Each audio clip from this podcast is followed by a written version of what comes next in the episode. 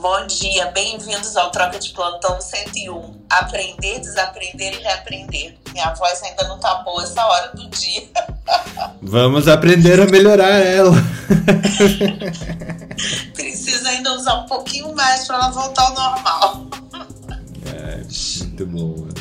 Mas vocês já querem notícia? Conversa mais um pouco, daqui a pouco a gente dá notícia. Ah, tá bom. Eu, eu tenho um monte. Eu tô sentindo falta das notícias. Eu joguei ali no grupo ali da, do Telegram. Para quem não tá no grupo do Telegram ainda e quer entrar, manda uma mensagem que a gente manda, manda o link. Agora não precisa mandar mensagem no, no, no Instagram, dá para mandar aqui direto no Clubhouse. Uh, mais três, três estudos que a gente publicou na Academia Médica nesse tempo, que foi o, o Covid versus intestino, é, uma revisão que aborda os pacientes críticos. Marilé, não sei se você teve a oportunidade de, de ler é, esse, esse artigo ainda, mas ele traz é, realmente as reações específicas e não específicas a partir de, da, da infecção viral né? E levando, tudo levando ou a, a um dano microvascular e trombose, ou a uma disbiose que vai culminar em gastroparesia, é, paralisia intestinal, distensão, diarreia, sangramento intestinal, é, colestase, hipertensão intraabdominal, sepse bacteriana é, e, e isquemia do intestino. Chegou a ver alguma coisa assim ou não? É, Fernando, eu não vi esse artigo específico que você colocou, mas a gente, para variar, a gente já tinha discutido né, aqui na, lá atrás alguns mecanismos é, do Covid longo. É, é, em cada órgão em relação ao aparelho digestivo, a gente falou da disbiose mesmo, é, pois ele tem uma, uma função, o Covid ele altera a microbiota, fazendo com que as bactérias, digamos, boas, se proliferem e, ou redu, diminuam, boas se proliferem, e com isso você tem todas as alterações características de uma disbiose, que é exatamente semelhantes a uma síndrome do intestino irritável. Você tem diarreia, você tem obstipação, ou você tem excesso de gases, é, você aumenta a questão de processos inflamatórios também por conta dessa desbiose. E é isso aí. A gente já é, tinha falado um pouquinho do mecanismo da, do Covid longo é, gerar desbiose nos pacientes. Mas eu vou dar uma lida nesse daí. E a questão microvascular, a gente também já discutiu aqui um pouco sobre sobre essa questão da fisiopatologia do Covid, né? Como é que ele atua, né? Causando essas microtromboses, isquemias e com tudo isso gerando é, é, todos esses, esses processos que você descreveu. Mas antes de completar, já que a gente está no âmbito de notícias, eu estou chegando aqui no hospital na endoscopia e eu sempre converso com vocês que eu troco plantão, literalmente, com uma enfermeira que é do principal centro de doenças infecciosas aqui do estado da Bahia, um serviço público, e ela acabou de me dar a notícia que estão com três UTIs é, é, é, Covid é, sem pacientes lá, mas o que chamou a atenção dela foi o volume de pacientes HIV positivo descompensados que tem chegado lá. Então, e pessoas jovens, pacientes jovens, e isso tem preocupado muito eles nesses últimos dias, tá? Eita! Mas, é. posso, so, posso somar, Fernando? Deve. A gente está tendo agora aqui, né, um, um, volume de pacientes oncológicos realizando exame assim, de uma maneira brutal, né? Que eu acho que retornaram agora. Muitos, muitos com progressão de doença. Muitos. Eu acho que entra na mesma, na mesma lógica que a Marilé falou aí. Gente, que a gente já também já tinha discutido isso aqui, né?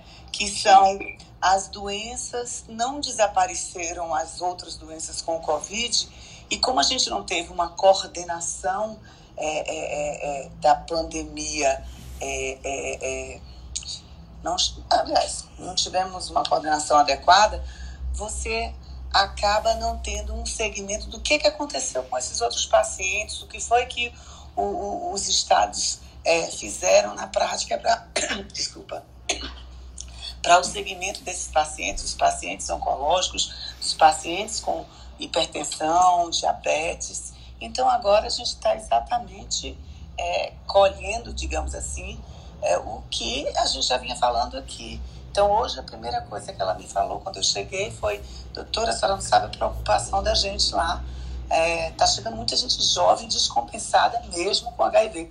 Como é um centro só de doenças infecto-contagiosas, é por isso que ela focou mais nessa questão do HIV. Mas essa questão dos pacientes oncológicos, eu fiz, gente, sábado, é, seis colonoscopias de manhã, nós alguns pacientes, nenhuma foi uma colonoscopia lisa que eu falo. Todas tinham pólipos, pólipos grandes, foram procedimentos cirúrgicos que eu tive que fazer via endoscópica durante a manhã. Todos os pacientes. Todos. Então, assim, de fato, preocupa muito agora é, as complicações das doenças pré-existentes e a, a questão do segmento preventivo de câncer, né? Então, muito difícil isso. É muito. Mas vamos, vamos, vamos trazer para o âmbito racional isso, né? Primeiro, Felipe, quanto tempo que a gente vai ter o, a, o noticiário falando? demandas represadas é, trazem impacto brutal na, no, na saúde. E Marileia já trazendo para. A gente acabou de ver uma baixa no, no custo do plano de saúde individual, né? Agora, com uma necessidade de intervenção em pacientes que estão, num, entre aspas, num shape pior por causa da pandemia, o, o, aumento do custo do plano de saúde em 2021/22 vai ser brutal, né? Não tenha dúvida, Fernanda, essa conta não vai bater. Mas é exatamente o que você falou. Falta racionalidade. Quanto é, tempo, Felipe? A gente já tinha essa notícia antes do Covid, né? Essa notícia já existia antes do Covid. Agora ela só vai ter um impacto muito maior. Mas uma coisa interessante, Maria, você falou isso. Nós demos, nós demos ontem diagnóstico mais do que a média essa semana de HIV também. Mas eu não tinha escutado isso de ninguém e isso agora meio que me intrigou aqui.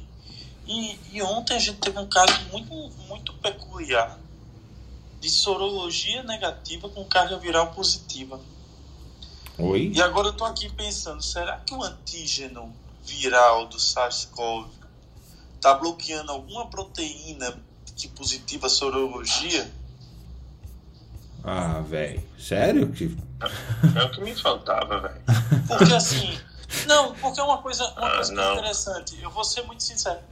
Eu vi na minha vida inteira três pacientes com carga viral positiva e, soro, e sorologia negativa eu vi no último mês três pacientes com sorologia negativa com carga viral positiva.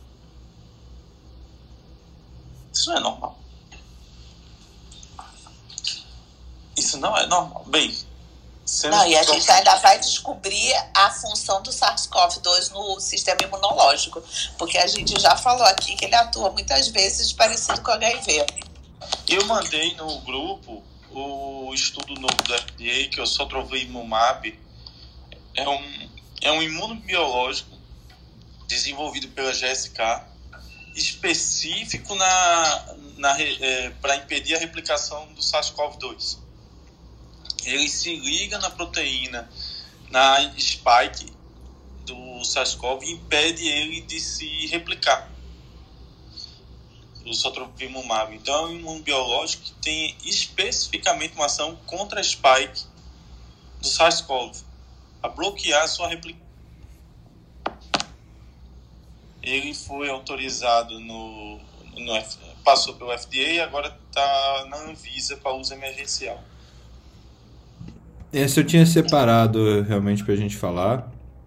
É, eu posso voltar um pouquinho no assunto anterior, é, Felipe? esses pacientes aí vieram todos do mesmo laboratório, porque eu não quero jogar areia no seu tanque, não, mas não, não foi, foi erro laboratorial. Essas coisas foi, que aconteceram comigo era erro laboratorial.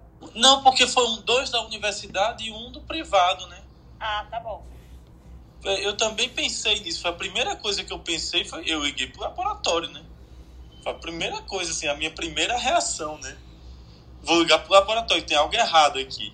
E aí a gente tinha visto dois que eram pacientes em momentos diferentes. E aí ontem eu vi no privado. E como é que você vai dar diagnóstico se a sorologia está negativa? A gente só deu diagnóstico porque o CD4 do cara estava 34. E aí você vai investigando a imunidade, investiga, investiga, nada, nada, nada, nada. É muito forte, o cara tá com a pneumocistose. Não, não pode ser outra doença. É, aí pede carga viral. Quando é que a gente pede carga viral com a sorologia negativa, né?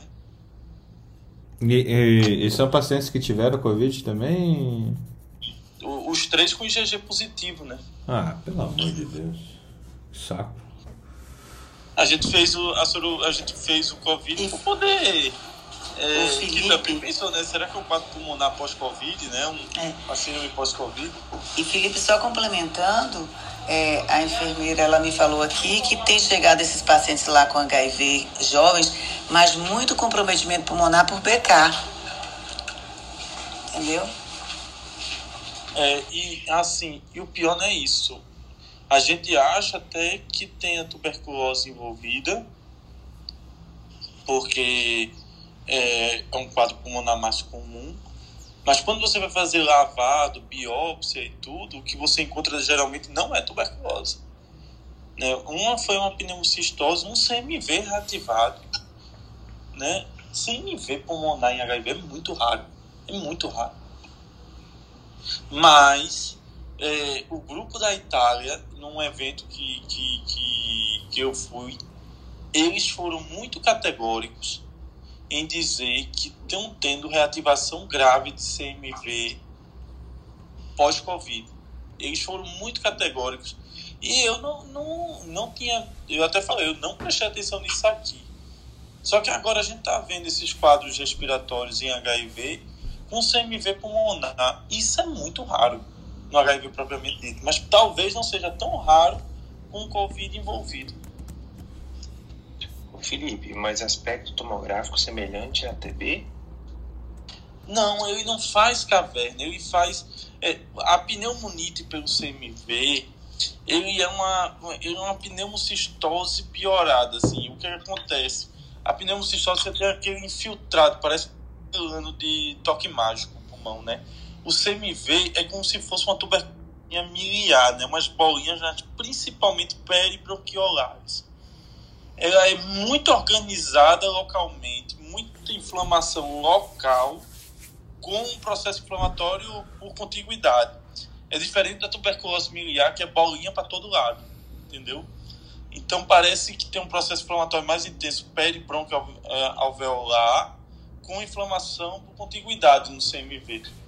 É porque tuberculose em paciente com CD4 muito baixo, você sabe melhor do que eu, não faz cavitação. Né? Não. A cavitação acontece no processo de reconstituição imune, né? Exato. Mas o, o aspecto desses pulmões é o seguinte: é, é, pa, não, não é não é pneumocistose, mas também não é tuberculose miliar. É, não, não. Entendeu? Mas é intrigante. Já, já, já seria isso e põe pra, pra ver se mais gente no mundo tá encontrando a mesma coisa. Felipe, é porque... isso que eu vou fazer hoje. Vou mandar pros meus grupos aqui. Fernando, eu, eu vou lhe contar uma história. Alguns anos atrás, seis, sete anos atrás, para ser mais exato, numa conversa de grupo de WhatsApp, a gente falou da microcefalia e aí todo mundo ficou falando que tinha visto microcefalia. Inclusive, um amigo meu falou que viu numa semana a quantidade de microcefalia que ele tinha visto em 30 anos de medicina. E foi assim que nasceu a história da Zika. Numa conversa de bar. Quer dizer que, que a gente pode estar tá vendo hoje é, é, descobrimento de mecanismos de, de não imunes em pacientes é, bloqueio de spike viral. Bloqueio de spike Você viral pelo, Do... Você não. pode ter bloqueio de spike viral por outro vírus. Isso existe na literatura. Cara, assim, eu tô, eu tô pensando que essa semana, ontem, ontem, segunda-feira, eu dei dois exames de pacientes de 23 e 24 anos que, que eu dei como tuberculose. Cara, você me fez assim viajar agora. Eu vou ter que ligar pro infecto que tá acompanhando, cara. Pô, liga, porque eu também agora tô intrigado. eu tô intrigado também agora, pô. Eu dei como TB, o cara vai começar tratamento e empírico e não, não é. Agora eu fiquei totalmente encanado. Nossa, mas assim, CMV reativando é uma coisa que o pessoal está dizendo no mundo todo, né? E é muito ruim de dar diagnóstico, né? Sim, todo mundo Na tem. Na né? gravidez né? é uma merda. Na gravidez é uma merda, puta. É, porque o PCR de CMV ele é bom para doença sistêmica, mas para doença local ele é muito ruim. A gente conseguiu. O PCR do cara no sangue era normal, mas deu positivo no lavado broncoalveolar, que era onde estava a doença. E o tratamento é para torar, né? Se bem que tem o ganciclovir, é, tem agora o maribavir, tem outras drogas, mas mesmo assim tem o megalotec, que é a hemoglobina de CMV, mas muito caro. Imagine, depois que eu descobri como imunoglobulinas são feitas, eu, eu realmente. É, você passe... entende porque é caro. Passei Não, a respeitar o preço da imunoglobulina. O, o, um tratamento de imunoglobulina para CMV depende da doença. Para um CMV, para um tratamento, para uma profilaxia de CMV, a gente está falando em torno de uns 15 a 20 carbonieri. Mas para um tratamento de resistência são 100 carbonieri. É. Que beleza, começamos bem o dia. Mas, Felipe, eu, eu realmente fico. É, eu acho que toda pandemia ela começa assim, né? É, os casos vão pipocando, as pessoas vão falando, pô, mas tô encontrando um negócio estranho no consultório. É, e o, o poder é, da informação é viral também, né? Ele vai propagando, pena que propaga errado às vezes, e daí um povo inventa tratamento para coisa que não existe, mas é. Aí, daí você viu a importância daqui da nossa sala, Fernando, dessas é. trocas nossas. Quer dizer, eu chego no hospital, onde toda vez que eu troco meu plantão aqui com a enfermeira e a gente sempre conversa, porque ela trabalha nesse serviço de doença contagiosa, aí você vê uma noticiazinha, já vai chamando a atenção de um, de outro, já vai parando para de repente a gente tem uma informação e começou desse, desse jeito, né? Por uma, por uma, por uma informação assim, é, de, uma, de um olhar que esse hospital está tendo, estranhando esse aumento de pacientes jovens descompensados. E eu já falei com ela aqui, Felipe, eu fiz, olha, veja lá se é tuberculose, se não é CMV. É, porque agora, que, que coisa, viu? E CMV, o mundo todo está falando. Europa, a Europa foi muito categórica nisso. E assim, eu fiquei meio que o pato feio na história, né? Porque eu não tinha nenhuma história para contar do CMV. Voltando, voltando ao artigo que, que você falou do Banlanivimab mais Etezevimab, num estudo patrocinado pela, pela, pela fábrica, pela Lilly, é, ele demonstra e o patrocinado não quer dizer nada, é só, só porque é assim mesmo. É, o único jeito de você ter novas medicações. É, ele acontece dessa, dessa forma. Então, no artigo original publicado no New England Journal of Medicine, quando dia 14 de julho, é, que eu estava vendo de resultado, o, quem, o, entre os pacientes que foram é, seriados e usados é, esses medicamentos. A gente teve aí uh, ah, 11 internações na série de intervenção e 30 e cadê 36 hospitalizações na série de placebo, né? O que eu achei super interessante que o quem utilizou é, nos pacientes que foram utilizados no terceiro dia essas drogas eles realmente tiveram menos interações, não houve mortes no grupo intervenção, enquanto no placebo 10 pessoas é, faleceram.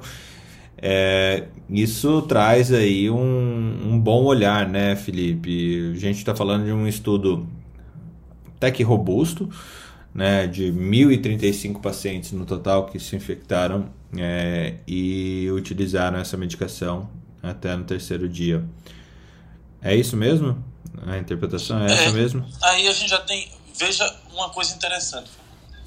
É, um ano e meio de pandemia, esse é o quinto tratamento de imunobiológico que a gente consegue discutir com resultados contra o coronavírus, né? Uhum. Quinto. A, a, na verdade, o que é que acontece? A, nosso sistema imunológico é feito de, de três vertentes, né? Você vai combater o vírus. Você pode usar uma medicação que diminua a capacidade do vírus de se replicar, que é um antiviral.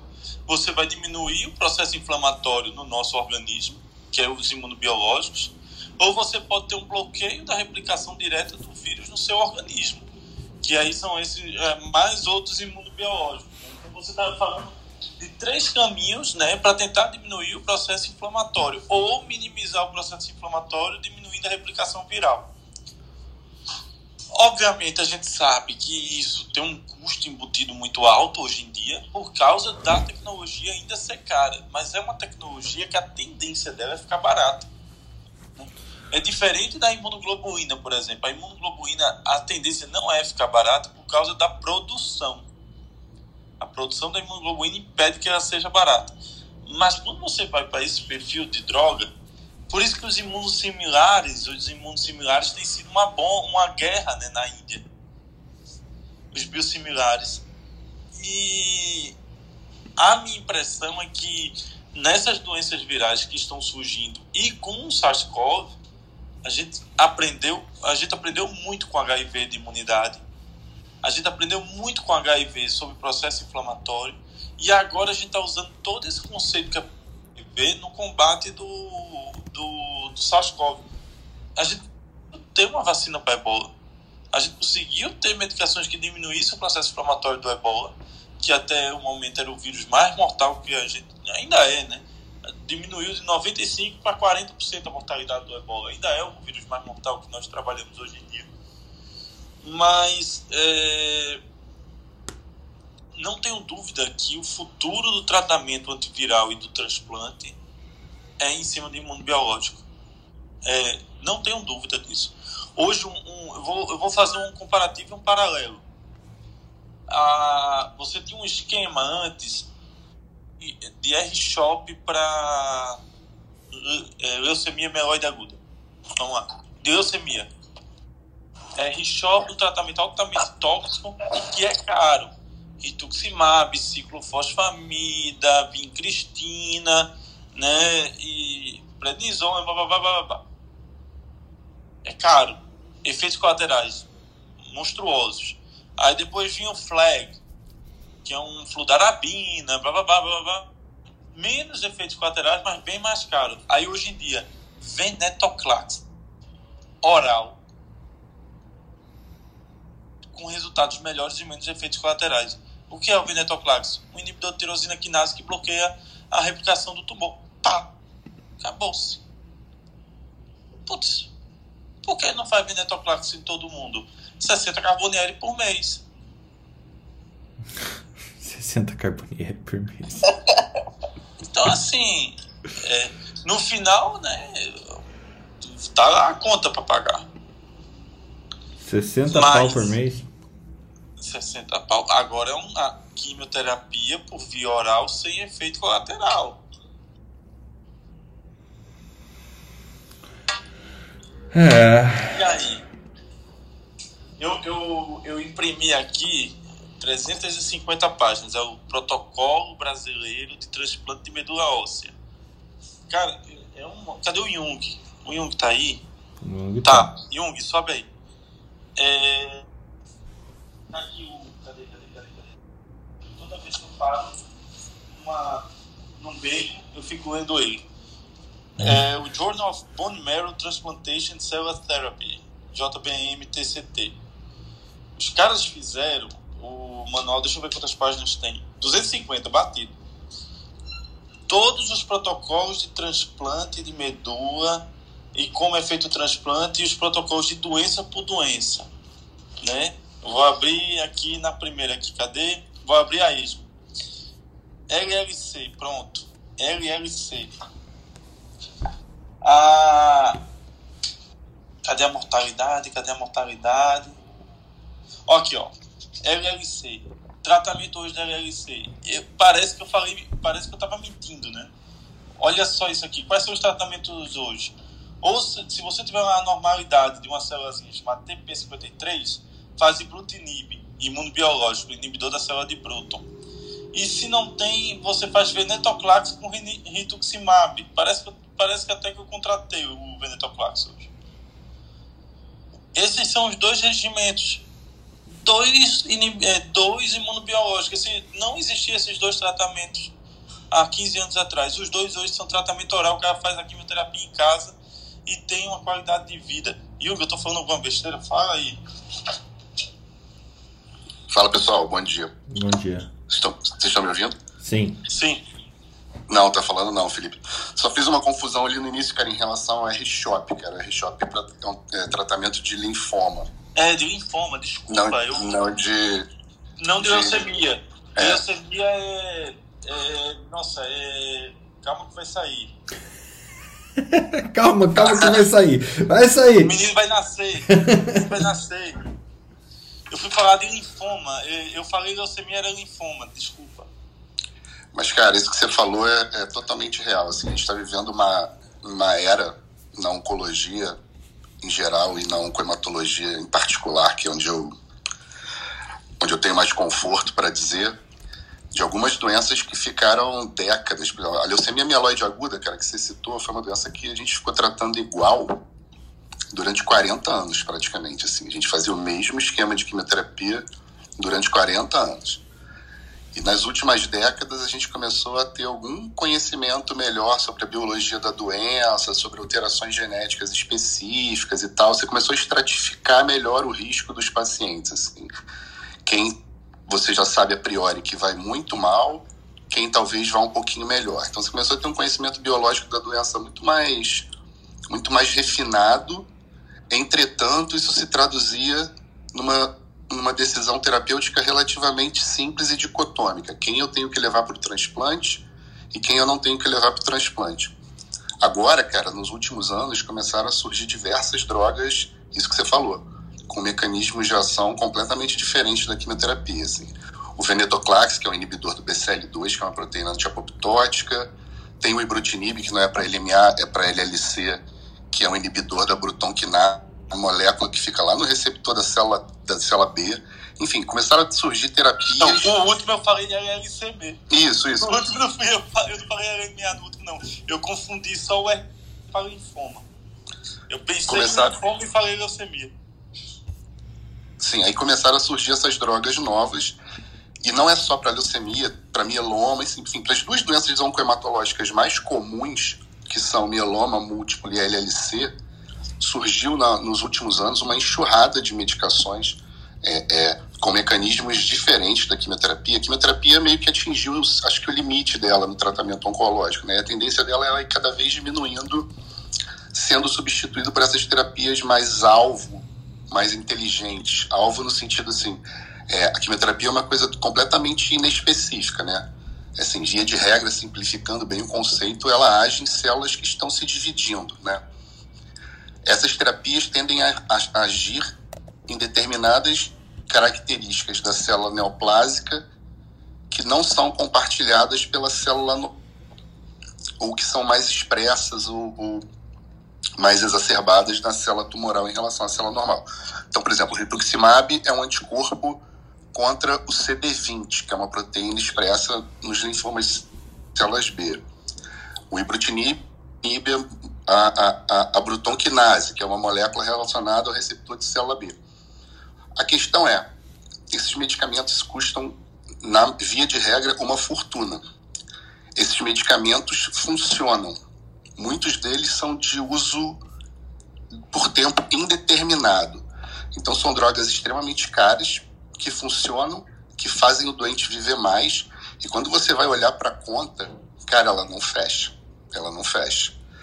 Então, assim, é, é, saber utilizar essas drogas de uma maneira racional, porque elas chegam, chegam e vêm, assim, aquilo vem é, é, é, é empurrado para você de uma maneira, tipo, cara, tem que usar, você tem que usar, você tem que usar.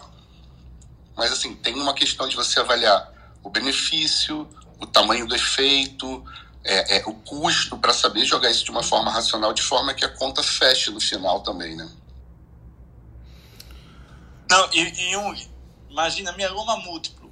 A gente era acostumado com CIBORD, né? Ciclofosfamida, bortezomib e dexametasona. E aí hoje você entra com daratumumab, que é um anti-CD é 34 a 36, né? Esse anti-CD 34, se não me engano. É, o, que é o específico do específico da célula, do resultado da replicação da célula B, né?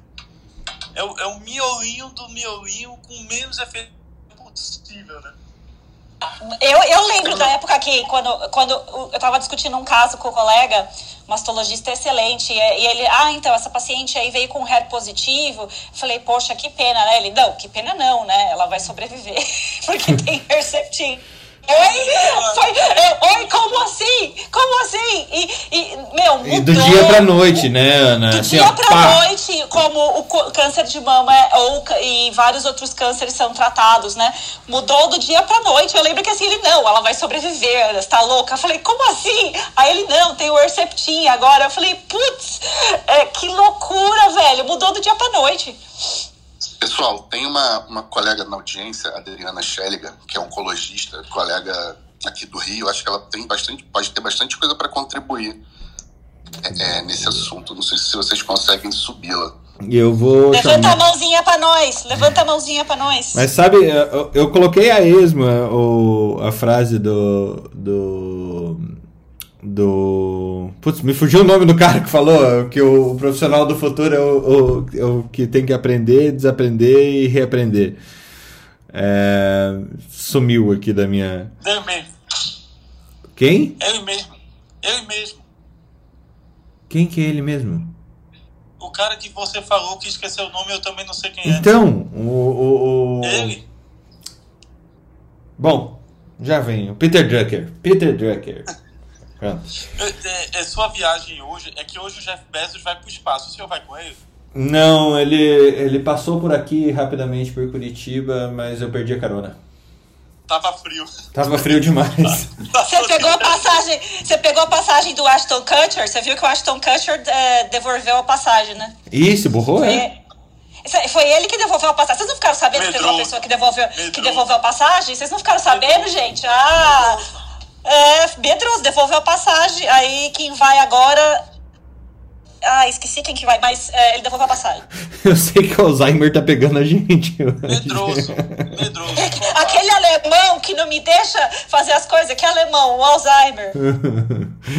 Adriana, bem-vinda. Bem-vinda pela primeira vez aí conosco. Tudo bem contigo? Desliga o microfone. É, aperta o microfone. Oi. Tomzinho. Olá, bom dia, tudo bom? Bom dia, bem-vindo ao Troca de Plantão. Número 100. Obrigada, Jung, obrigada pelo convite. Eu ouço você todo dia aqui, porque essa hora eu já tô, tô ou tô voltando da natação, do pilates, ou tô saindo para trabalhar. Ih, é da turma da Marileia, hein? É da turma da Marileia, agora de correr de manhã. Já gostei. Eu faço oncologia, faço hematologia. Trabalhei com Jung no INCA, na época era da oncologia, mas eu sou hematologista formação e, e é realmente a, Acho que a gente está com um problema de sinal com a, com a Adriana. Vocês estão ouvindo ela ou só eu que não estou ouvindo? Não, eu não, também não estou ouvindo, não. Eu não estou, não. Deve estar tá se deslocando, pegando é. elevador, alguma coisa desse tipo. Cara, o, o só para só completar, é, o quanto a gente, a, o que o Jung falou, né? A conta, a gente está fazendo os pacientes viverem mais com medicações mais caras, né? E onde é que essa conta vai chegar, né? Onde essa conta vai chegar? Porque hoje a onquematologia é o grande impacto. É, a onquematologia é o grande impacto hoje. Opa, Adriana, vou. Quem vai pagar? De, de sobrevida não são curvas, são retas, né? Você vê taxas de resposta de 100%, 95% de sobrevida livre de progressão em 5 anos, isso é uma coisa inacreditável. Adriana, a gente incurável, né? a gente perdeu o último minuto da sua fala praticamente, porque eu acho que oscilou o, o sinal, daí a gente acabou perdendo. Tá, eu vou voltar então. A questão, eu acho que a, o que Jung colocou, que é muito importante, é, a gente vive uma era de transformação na oncomatologia, tanto na oncologia quanto na hematologia, sendo que a gente tem 80% da população sem acesso às drogas, né? A gente pensa em SUS, pensando em SUS, bortezomib, que é a droga que é fundamental no mieloma, entrou agora, depois de, de sei lá, 20 anos, 15 anos que a droga está no mercado. Então, eu acho que o grande desafio do oncomatologista hoje é dar acesso a todo mundo. Eu acho que esse é o, a perseguição nossa para que todo mundo possa tratar com qualidade e ter acesso, né? Isso e um. E é caso de vida ou morte também, né, Adriana? Eu, eu, por incrível que pareça, domingo eu consegui parar e ver o Fantástico. e saiu uma decisão favorável para o uso daquela droga que eu sempre esqueço o nome é, a respeito do da atrofia medular espinhal é, paga pelo SUS, uma droga de 10,2 milhões de reais de custo, né? E a gente está falando de, obviamente, são drogas que vão ser mais usadas, né? Mas que demoram tanto tempo para entrar no SUS, demoram tanto caminho, e daí vem uma, uma decisão judicial e consome. Deixa eu ver, deixa eu fazer as contas aqui. Uh, consome o dinheiro necessário para usar é, as terapias com imunobiológicos para 100 pacientes. Né? Então, é, falta esse balanço sobre as decisões, não falta? Decisões e pagamento. É, sabe que eu acho que um caminho que eu sempre, sempre percebo também, sempre ofereço aos meus doentes, é sempre colocá-los em estudo clínico. É uma forma de eventualmente a gente dá acesso a, aos pacientes de drogas que a gente não vai ter tão cedo. Então, por exemplo, eu tenho uma doente que está no INCA há cinco ou quase seis anos usando um anticorpo monoclonal é, nivolumab, que é um anti-PDL1 para um Hodgkin. A doente estava morrendo no CTI, insuficiência respiratória, e hoje ela está trabalhando, nadando. Quer dizer, essa doente, se não tivesse estudo clínico, ela já teria morrido há cinco, seis anos atrás. Então, é, é um uma coisa importante da gente sempre procurar, eu sempre procuro porque eu acho que é, é uma oportunidade, mas assim, são discussões longas sobre acesso, custo, benefício, isso é muito complexo. Mas eu acho que a gente tem que estar é, tá sempre perseguindo isso. Perfeito. Vamos lá, eu tô dando, só eu tô dando as notícias. É, na minha sequência, Messias, Thiago. você também, você também, você também. Você não me exclua. É, é, é, que eu acho que você é quase um, um gêmeo pernambucano que eu tenho que fez especialização médica que eu não fiz. é, é, o, é, o gêmeo, é o gêmeo pobre. Aham, tá bom. Uhum. Eu mandei uma outra notícia que foi o. Cadê, cadê, cadê, cadê, cadê, cadê, cadê? Pro, pro Tiago, ingerir café pode diminuir risco de arritmias cardíacas, né? Porque assim, não adianta, a gente, a gente também tem que provocar o coleguinha, né? Não é só ciência, é treta. Bom dia para você Eu, também, Você Felipe. tem algum estudo falando que Nescau diminui a arritmia? Um estudo randomizado, duplo cego? Eu tô aceitando até relato do caso para dar uma chance de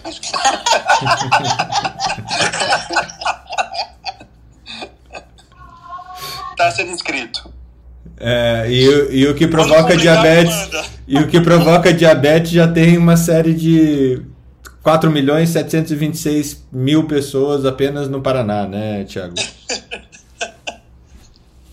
Felipe, teve uma pergunta da Mônica que subiu, mas ela teve que ir para um parto. ela botou lá no grupo que ela vai entrar no parto agora. Ela queria saber se a gente tem alguma informação sobre vacina em pacientes que usam imunobiológicos cronicamente? Alguma coisa Tem, assim? tem. Ela, perguntou. Não, ela na- queria que falasse um pouquinho. Eu tenho um ambulatório de, de. Mas era bom quando ela voltasse, né? Eu tenho um ambulatório de doenças. Ela tá ouvindo, ela tá Tá ouvindo, ela só tá no parto, é. Não, mas Não, ela não um- tá. Ela não tá na audiência, não. Tô procurando ela, não tá, não. Eu também tô procurando ela e não tô vendo. Vai ouvir a gravação, né? Ah, boa. Coloca lá na mensagem pra ela, né? Mônica, vai. Ana. Uma mensagem para Mônica, Felipe. Mônica, imunobiológicos é, depende do imunobiológico, tá? A gente tem um ambulatório de imunobiológico lá na universidade e a gente faz essa parte de vacinação também não oncoclínicas, que é o seguinte: quais vacinas eu devo tomar depender do imunobiológico envolvido. Teoricamente, todo vírus morto eu posso fazer antes ou depois do imunobiológico sem nenhum problema. O grande problema são os vírus vivos ou os indutores virais, que aí é muito variável a depender da droga. Por exemplo, se você usa anti-TNF, não tem problema nenhum, mas se você usa antiplasmocitário, a depender do antiplasmocitário, vai ter um período que você não deve vacinar com vírus vivo. Por exemplo, se você fizer um anti-CD20 como rituximab, que é um bloqueio, ou um anti-CD19, que é o blinatumomab, você só deve vacinar com vírus vivos ou 30 dias antes do imunobiológico ou seis meses depois da última dose desse imunobiológico. Se você usa outros antiplasmocitários, mas que tem um, um poder de capacidade inflama, ah, mais dirigido, menos geral, como um anti-interleucina 6, um anti-CD34, você pode fazer isso eh, 90 dias depois da última tá?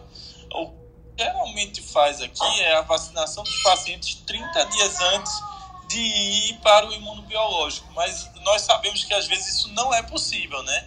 Então a programação é da vacinação ser, a depender da, da droga ser utilizada, 3 a 6 meses depois. Muito bom. É, eu ainda fico. Essa mensagem foi patrocinada pela academia. Pode seguir. A revolução do conhecimento. Ah, re- Bem-vindos à Revolução do Conhecimento em Saúde.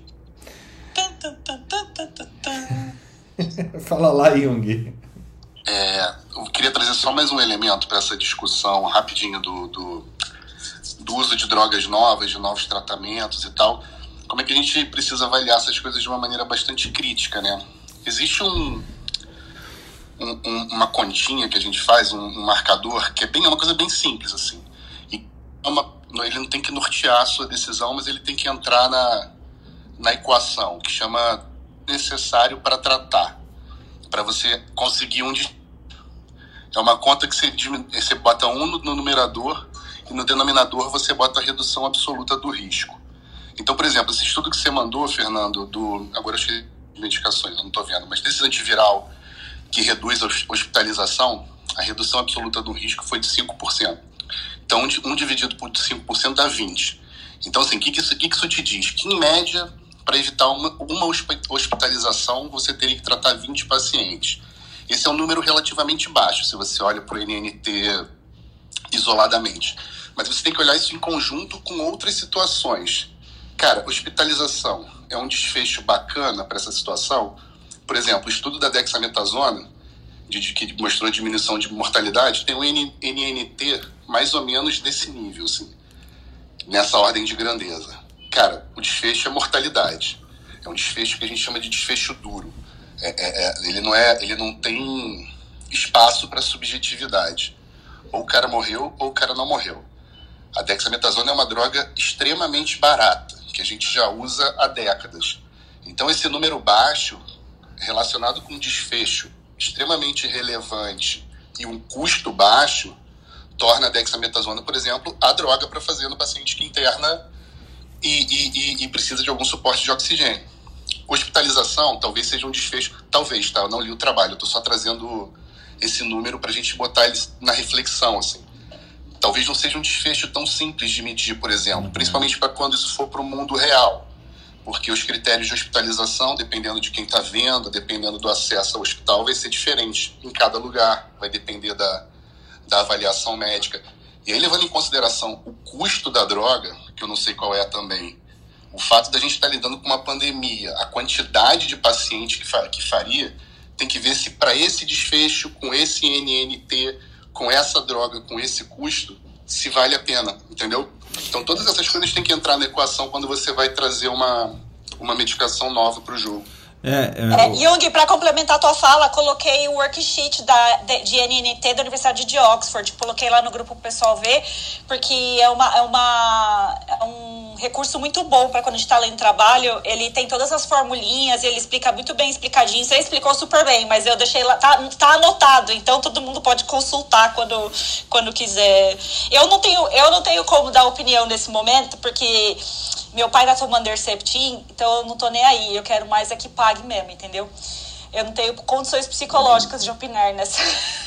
Não, justo, justo. É aquela coisa, conflito de interesse bem estabelecidos não, aqui. Meu conflito de interesse tá lá em cima. Então, minha colaboração vai ser o worksheet de NNT, é, que, é a, que é o que o Jung explicou super bem agora, mas anotadinho num papel para vocês poderem consultar depois.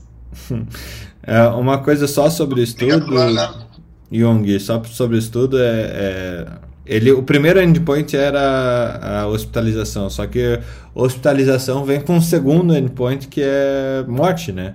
E nesse caso foram 10 mortes no placebo e zero no, no, no, no estudo, na, na intervenção Banlanivimab e. É, então, com certeza isso vai influenciar o NNT no fim do dia. Se você pegar esse endpoint primário, a gente vai ter um NNT de 20. Mas quando a gente tem esse. Uh, num estudo de 1.035 pacientes, onde 500 e tantos foram intervenção e 500 e tantos foram placebo, e na intervenção a gente tem zero morte versus placebo tem 10 mortes, é, assim, o NNT explode, né? O NNT ele funciona bem com outcomes uh, tipo morte, entendeu? É, até sobrevida em 5 anos ele não é o melhor a melhor é, avaliador né? ferramenta. Né? isso. Mas quando a gente está lidando com outcome morte realmente ele é ele é muito bom mesmo. É, então assim para quem por exemplo eu não tô acostumada a usar porque eu não, não mexo com, com né, obstetrícia não, não é o nosso outcome né, mais importante. A gente olha outras coisas antes né? Mas para oncologia para é, infectologia doenças graves tal é, é, é, bem interessante a gente aprender aí como que funciona. E essa, esse worksheet está bem legal. É, tá anotadinho o que o Jung explicou. Bom. Segue o jogo. Messias, Thiago, notícias? O, o Fernando, o meu tinha só uma sobre astromicina, cara, que sobre mortalidade que não teve redução significativa, mas eu, por, por questão de honra, eu passo para Ana. Tá bom. É, Antes, Thiago, Ana, Ana. Eu, Ana, amanhã eu conto minhas notícias. Tô doido pra eu vou pular a Ana. É, eu também. Eu, eu, também. Eu vou. Eu vou. Forfeit. For, forfeit. Eu vou. Vou. Vou, vou passar pra Ana também. Quero, quero ficar escutando agora. Ana, todo mundo tá passando para ti. Por favor, despeje esse fichário de notícias influentes no nosso dia a dia. Bom dia! Então eu vou mandar aqui, tem um monte de notícia acumulada aqui. Você viu, Fernando? É que deu tempo de acordar.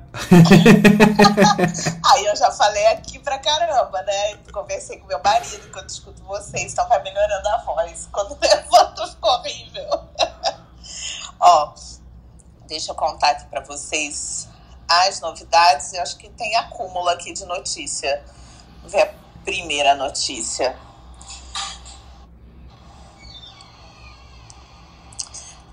Casos de coronavírus nos Estados Unidos sobem e alimentam temor no pico. Ai, gente, até quando, né? A gente vai viver assim agora. Porque o que está acontecendo é que tem estados nos Estados Unidos que não querem se vacinar. Então, a baixa vacinação está levando a um aumento de casos nesses estados. E então são surtos em algumas partes dos Estados Unidos. aumentando também hospitalização e mortes. E não sei aonde isso vai parar, né? Inclusive, refletiu no índice Dow Jones, que caiu é, por causa da notícia em mais de 2% na segunda-feira. Olha que triste. Não só o Dow Jones, né, Sim, Ana? Vamos ter que ter medidas para as pessoas se vacinarem. Porque Ana, sobram. Oi, Ne- não só o Dow Jones, o, Ah, tá. a Bolsa de São Paulo caiu ontem 1,34 por Sim, causa em, disso. em reflexo disso, é. Aham. Então, porque as pessoas não se Hora de vacinam. comprar. O Biden disse: por favor, se vacinem, tomem a vacina agora. Olha isso. Então, agora, depender de bom senso das pessoas, eu acho que não, a gente não vai conseguir. Então, o que aconteceu nos Estados Unidos? Uma, uma universidade ganhou o direito de impor a vacina aos alunos. Então, é, o que acontecia é que as pessoas já estão na época de retorno às aulas, e aí as, as universidades estavam dizendo que precisava ter vacinação para voltar. Só que muitos alunos não querem se vacinar e usam de argumentos como direito religioso. E aí, o que aconteceu? O juiz falou que vai ter que vacinar todo mundo sim, é, motivo religioso vai ser ok, mas não dá, é que a pessoa falou que tem motivo religioso e aí ela não quer se vacinar, não quer usar máscara e não quer distanciamento. Aí falou que vai ficar difícil, isso aí tudo aí não vai poder não. Então, Podia ir conversar com Deus pessoalmente, né? Já que é religioso, vai lá falar com o mente e deixa o povo aqui sem encher o saco, né? Cara, eu não gosto do macro. Eu não gosto do macro. Mas a história dele, de que só entra em bar vacinado, tá corretíssima. Pronto. Acabou-se. Acabou. Ah, não sei o que é motivo religioso. Então também não vai beber, não vai curtir por motivo religioso. Então, pronto. É, porque é fácil você afirmar lá que é motivo religioso, né? Porque aí tem direito a tudo. Você não precisa servir o exército, você não pode um monte de coisa. Eu posso dar um tiro no amigo meu por motivo religioso, ele tá me devendo dinheiro, mas na minha religião dever dinheiro é crime, pode? Não, um. Então, e aí agora a Universidade Indiana ganhou, ainda não está em última instância, tá? Mas já ganhou esse direito e a- a- as pessoas podem, é, até esse motivo religioso vale, mas não dá para dizer que o meu motivo religioso também não uso máscara e também não faço distanciamento. Foi isso que o juiz falou. Espero que agora as pessoas consigam entenderem que precisam se vacinar.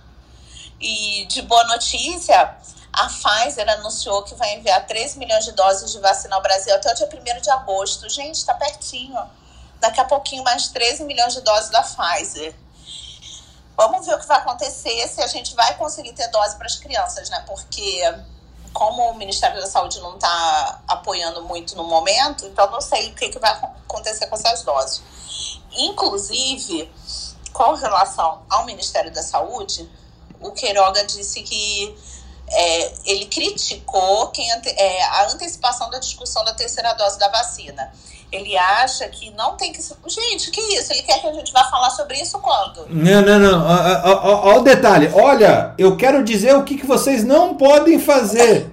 Ah, vá, vá a PQP mesmo, viu? Porque. Ah, a gente não pode estar discutindo É, 90 porra. dias antes aqui no grupo que a gente acertou. Desculpa! É, não, eu quero ver, eu quero ver. Muito! Cara, quero ver o Ministério da Saúde. De verdade, eu quero ver o Ministério da Saúde, quero ver Conselho Federal de Medicina, quero ver esse povo que tá dizendo que deve ou que não deve, fazendo merda pra caramba, merda pra caramba, quando vão ter que tratar 6 milhões de pessoas com Covid longo. Por é- 30 anos, por 40 anos, essas galera, essa galera vai carregar doença crônica, porque são 20 milhões de infectados no Brasil, em que 30% desenvolve cronicidade com Covid. E aí? Pois E é. aí, volta a acontecer de novo pra você. Ah, Palpite. Pois é. É. Ai, Felipe, só você percebia. Mas eu também acho uma coisa esdrúxula. Como? Como? Não, bota a Marilé pra cantar, que é bom, né? Aí falou que nem todo mundo tomou a primeira dose, então que a gente não tem que começar a discutir isso, que isso causa problema a gente falar sobre esse assunto. Então não falemos mais sobre esse assunto. O problema não ter vacina, né? Pois é. Se tivesse vacina, não causava problema. Mas não tem. Aí causa problema. Aí não pode discutir. Se não tem, não discute. Aí não causa. É, pois é. Ai, gente, É uma boa linha de raciocínio. ontem eu ouvi uma propaganda que eu tinha que ter gravado no rádio, que era do governo federal falando é, que o governo federal da vacina, que é maravilhoso, que ele tá salvando as vidas, que não sei o quê, ppp. Eu falei assim, gente, o que, que é isso? Era, é- a propaganda era dizendo isso. Tipo, eu, eu devia ter gravado, eu vou achar essa propaganda em algum canto. Falando Mas- que. Ana, você lembra, você lembra quando o Queiroga entrou? O que, que eu falei, né? O Queiroga ia, ele não poderia ir contra a, a ciência mundial, porque ele era presidente da maior sociedade médica do país, a terceira sociedade médica mais rica do mundo, ou terceira ou quarta, que é a Sociedade Brasileira de Cardiologia, tá? Então ele não poderia falar contra a ciência, ele não poderia endossar cloroquina, ivermectina e o caramba. Então ele ia deixar as águas rolarem para que esse tema parasse de ser discutido, apesar de ter um bando de colega médico imbecil que continua fazendo essas merda. É, e, e depois ia mudar a retórica, falar que estava vacinando todo mundo e que estava em prol da ciência. Né? E eles falaram isso mesmo, era alguma coisa de em prol da ciência, Então, eu não lembro. é, Mas a eu lembro que mudança- era uma a mudança de- que a gente vacina, graças ao, ao governo federal, as vidas estão sendo salvas no Ah, e, já, e o Brasil já está se tornando autossuficiente na produção de IFA, também falava isso. Mentira, né? Vai ser, mas não é. É, Ó, tá assim, se uma, tornando uma, um negócio, né? Tá deixa- se tornando. Não uma coisa, uma coisa assim, uma coisa que é, pra- que é bom a gente ser bem, bem enfático assim. O Brasil, ele é um país enorme e a gente precisa de muita vacina para vacinar o Brasil. A gente sabe disso. O Brasil vem numa aceleração de vacinação devido a uma pressão populacional e política muito grande, porque se houve uma preferência por vacina X e Y e houve detratação por vacina W e Z, né? Então hoje o Brasil ele vem numa aceleração de vacinação sim, ele vem com a produção nacional para vacinação sim, mas não é por política do Ministério da Saúde. O Ministério da Saúde ele tinha uma que deveria sim acelerar a vacina, mas a vacina que ele, que ele patrocinou e não a vacina. E por questões ideológicas, ele detratou um tipo de vacina específico. Ponto. Esse tipo de vacina específico é a nossa maior chance de produção de IFA nacional suficiente em vacina. E ele não está dizendo isso. Porque a nossa autossuficiência em vacina vai ser com a vacina de vírus inativado. Vai ser com ela. Sim, Ah, eu produzir X, Y, Z, mas quem vai nos dar a eficiência? Porque no futuro, a vacinação das crianças, que vai ser uma vacinação que vai dar imunidade pro resto da vida, vai ser com vírus inativado. Então, quem vai dar essa autossuficiência e essa garantia de imunidade prolongada é a vacina que exatamente o Ministério da Saúde está detratando. E que é a que tem maior N de estudo e é o que tem maior eficácia contra não morte e é a que o Brasil produz para poder explorar, eh, exportar para os outros países, mas o governo detrata porque isso acontece sob a tutela do governo de São Paulo. Sem paciência, sem paciência para isso, viu? Sem paciência, a gente vem falando aqui da falta de coordenação, da falta de planejamento. O Fernando lembrou aí da questão do Covid longo. É, é, não, tem, não, tem, não tem sentido e às vezes a gente fica desanimada. Ana, tô indo para aí, viu? Pode mudar para uma casa maior, Panigassi. O, o problema que a gente tem é o seguinte, o governo a, a, faz a pro- devido a questões ideológicas, que ele tanto diz que não segue questões ideológicas, mas devido a questões ideológicas a gente abriu mão e devido à pressão populacional e política, o Ministério da Saúde pegou 100 milhões de doses da Butantan. Sabe por que o que teria acontecido se aqui fosse os Estados Unidos e cada estado tivesse sua independência? O que teria acontecido é que São Paulo ia estar completamente vacinado agora e o restante do Brasil ia estar capengando. Verdade. Entendeu? Era isso que ia acontecer, mas devido à pressão populacional e tal, graças a Deus, graças a Deus que a gente conseguiu puxar.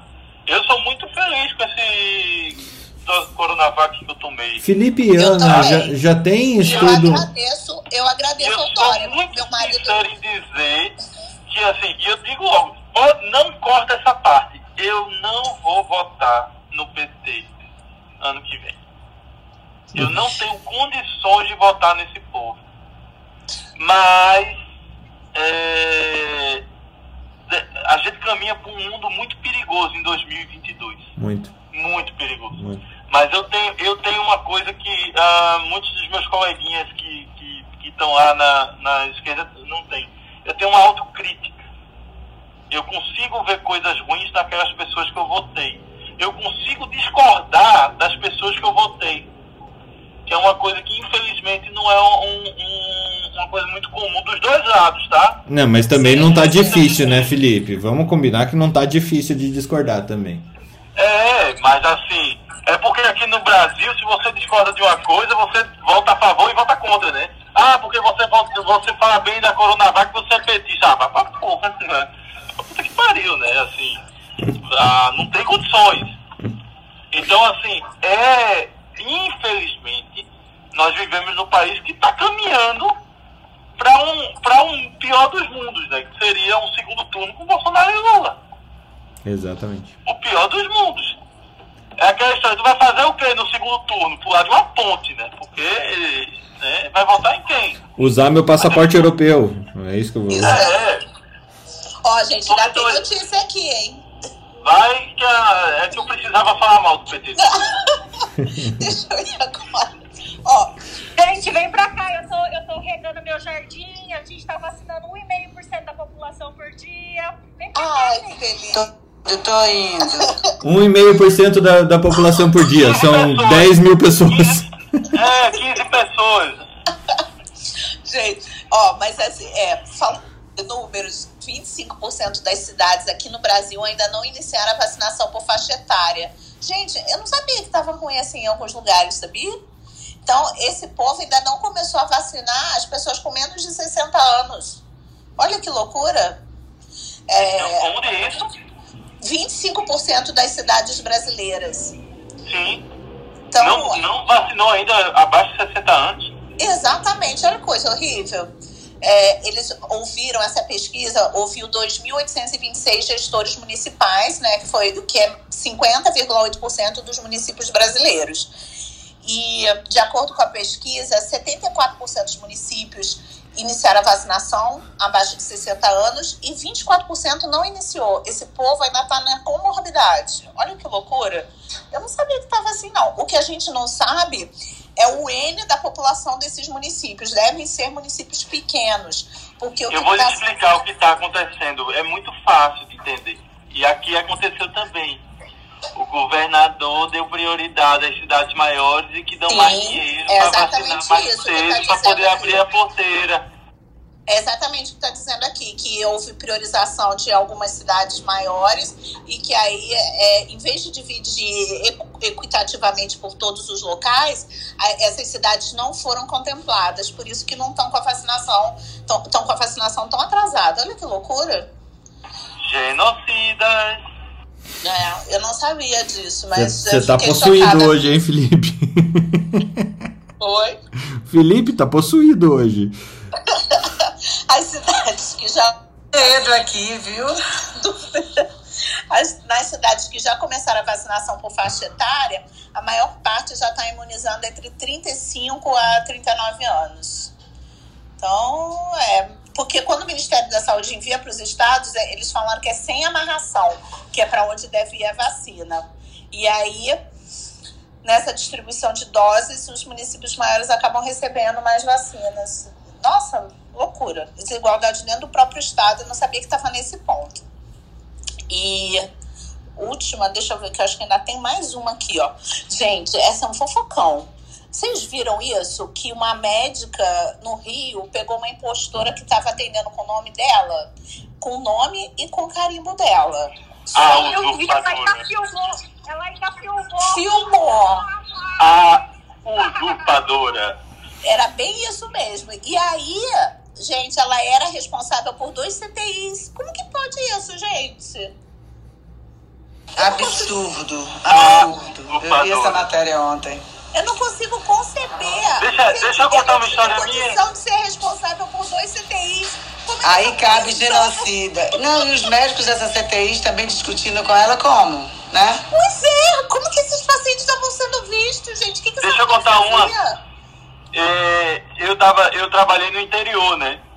E aí o, a- fizeram um carimbo com o meu nome errado, mas acertaram o Proasco, erraram o Felipe, botaram o Felipe.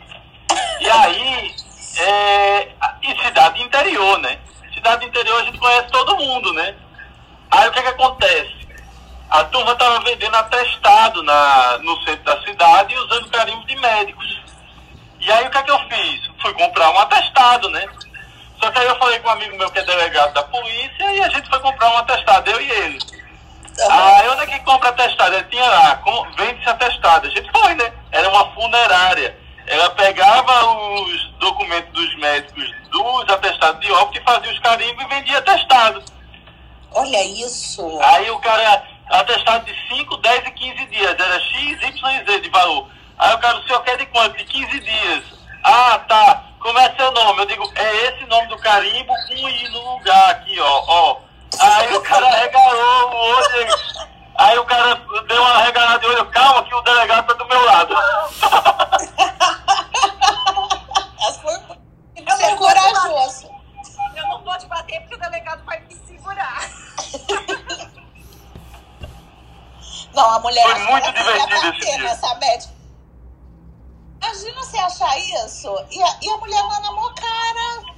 E o pior é que isso tá super comum no Rio de Janeiro. Toda hora tá aparecendo falso médico. Ah, no Rio de Janeiro? outra pessoa. Não acredito. É caminhão Rio de Janeiro. Eu não acredito que tá acontecendo no Rio de Janeiro.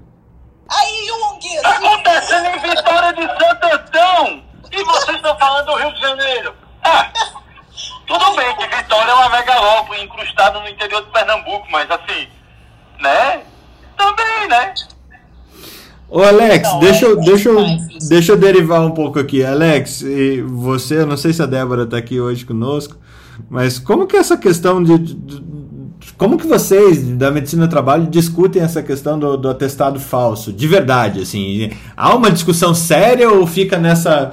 Porque no fim do dia a gente, a gente tá rendido nisso, né? Eu- eu- Assim, é, é tragicômico mesmo. Como que você, vê esse, essa. Como que vocês da medicina do trabalho veem isso?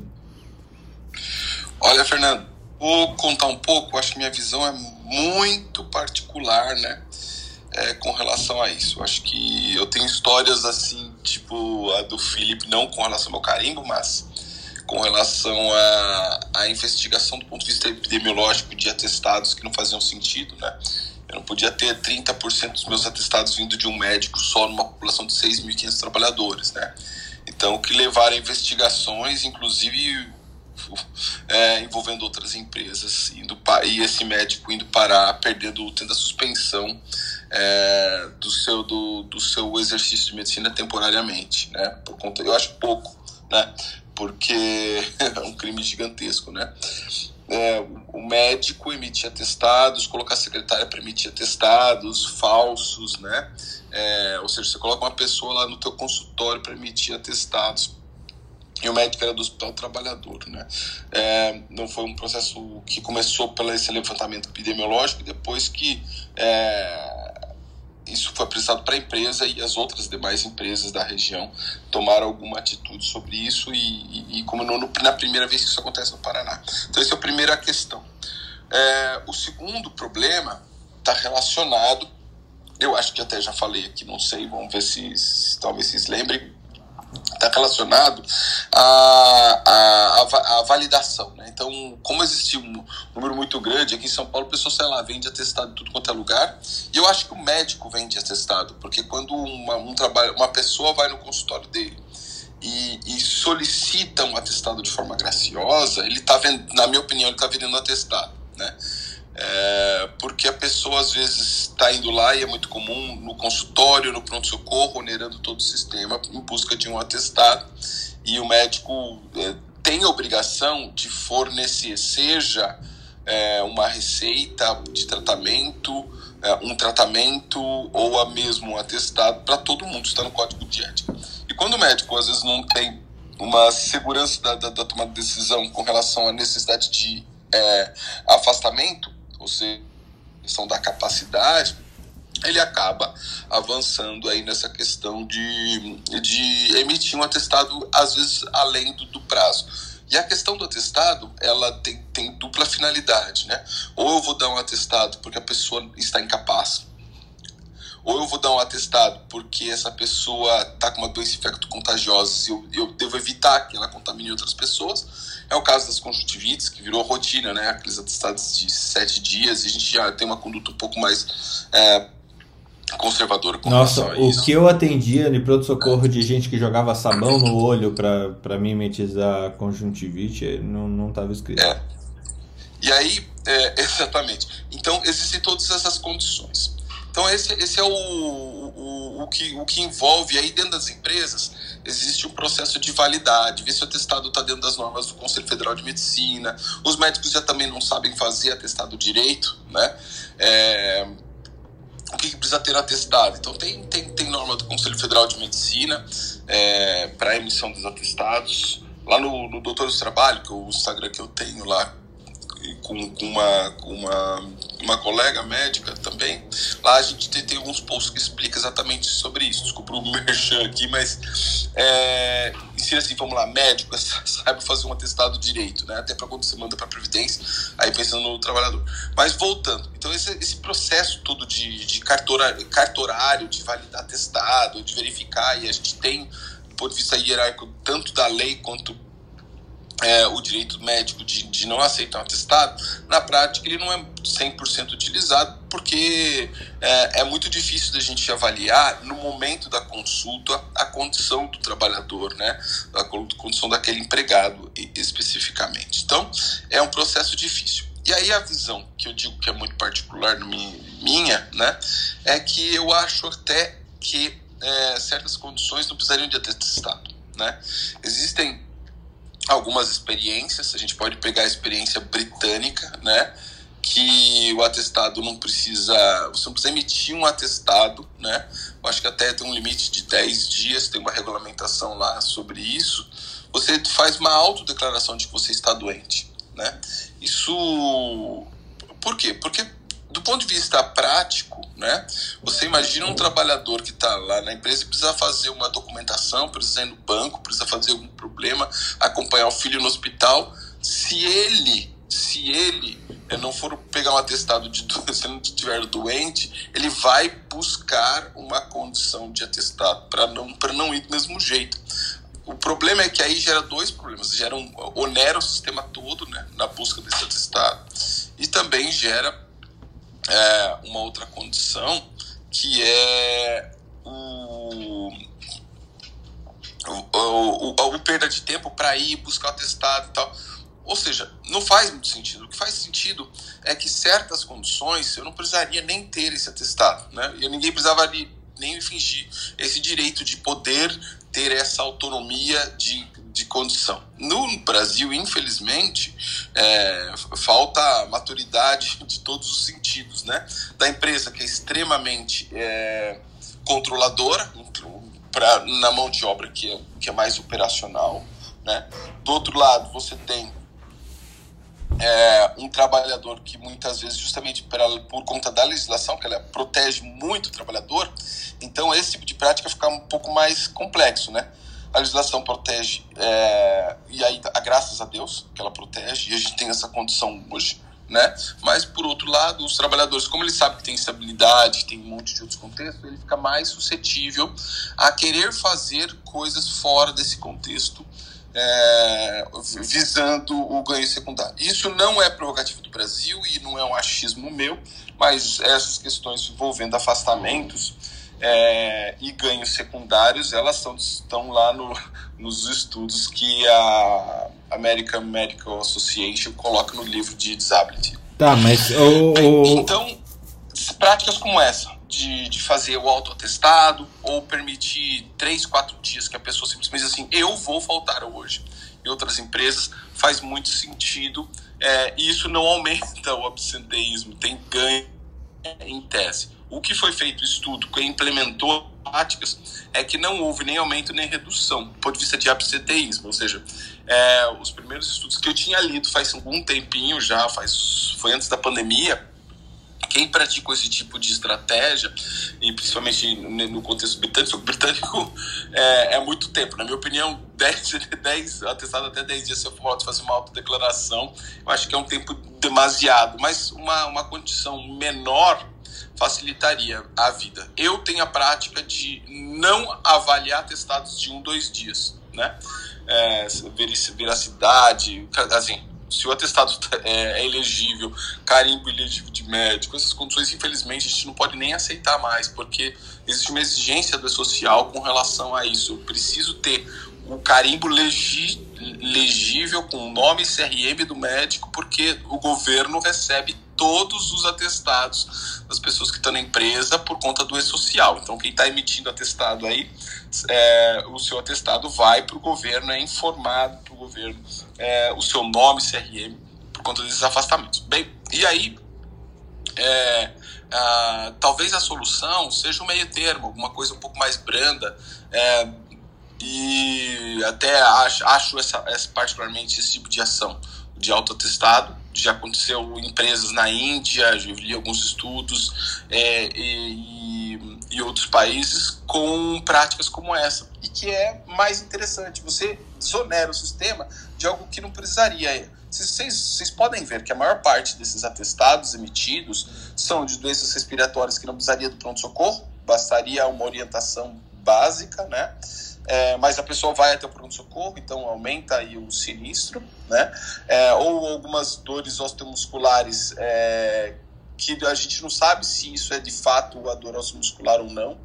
E um estudo que a gente fez de ergonomia, quando a gente estava no SESI, aí em Curitiba, numa empresa de costuras, é, ou que uh, até para fugir desse sistema linificado, com metas na frente da, das costureiras, que eu tenho que entregar isso, entanto, ia ser aquela pressão absurda, elas buscavam absenteísmo e não era por conta de dores, não vinham lá para buscar um atestado de dor, não, elas iam para o ginecologista, que era a forma dela conseguir, delas conseguirem. É, o escape, né? Então elas, além de, de fazer, aproveitar e fazer seus check-ups e tudo mais, então tinham, é, quando a gente foi tentar buscar, porque o problema tinha tinha um alto problema de absenteísmo numa, numa linha de produção assim tão intensa, a busca é justamente alguma forma de escape e se revezavam, né? Você tem cinco, é, acaba um dia falta uma, outro dia falta outra, ou seja, você perde a produtividade, perde desempenho da mesma forma. Então faz mais sentido é, não ter esse tipo de pressão, né? É, e, e é um modelo, ainda esse de. E no Brasil ainda tem, né? Que é praticamente o supervisor que fica no, na, no momento imediato, logo imediato, a chefia logo imediata do trabalhador, de estar é, de ter esse, essa figura do supervisor. Eu preciso alguém só para olhar e controlar as pessoas que estão ali na frente, né? Eu vi uma experiência feita numa fábrica na França em que é, eu esqueci, eu acho que é Fábio, eu não, não, me lembro o nome da empresa, na parte de, de, de, peças, e ela ela tirou todo mundo que era supervisão, né? E aí as pessoas tinham, uma certa organização reduzindo o nível hierárquico, né? Ou seja, melhorou a produtividade, diminuiu o custo, porque o supervisor ganha mais do que um supervisor. Imagina, um supervisor para cada cinco pessoas, né? É o que a gente tem por aí, né? É, que, que, é só um olheiro, né? Que fica lá só controlando as pessoas, que só deixa aumenta o estresse. E quando aumenta o estresse é, e o controle, você produz menos. E aí é um ciclo ruim, né? Um ciclo ruim. E tudo isso que eu estou falando faz sentido, porque essa questão de, de supervisão, estava lendo até recentemente, o que tem de artigo comprovando que tudo isso traz é, uma, uma condição de produtividade muito menor. Tem, tem literatura aí para mais de metro, né? Mas eu acho Caramba. que falei demais aí, Fernando. E se quiserem complementar mais alguma coisa. Só um pedacinho, Fernando. De fato, Alexander, esse tema, atestados, tal, chega me arrepia porque eu lido com isso há, há mais de 20 anos por conta das próprias empresas que entram em contato conosco para validação de alguns médicos.